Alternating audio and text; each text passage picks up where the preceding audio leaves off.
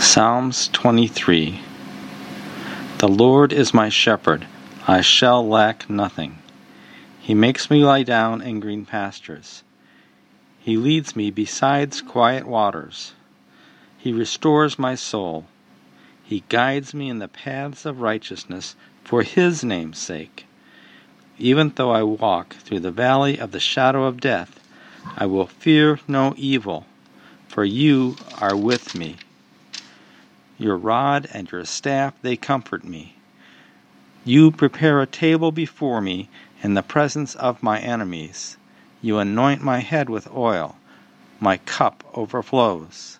Surely goodness and love will follow me all the days of my life, and I will dwell in the house of the Lord forever. Psalms 23.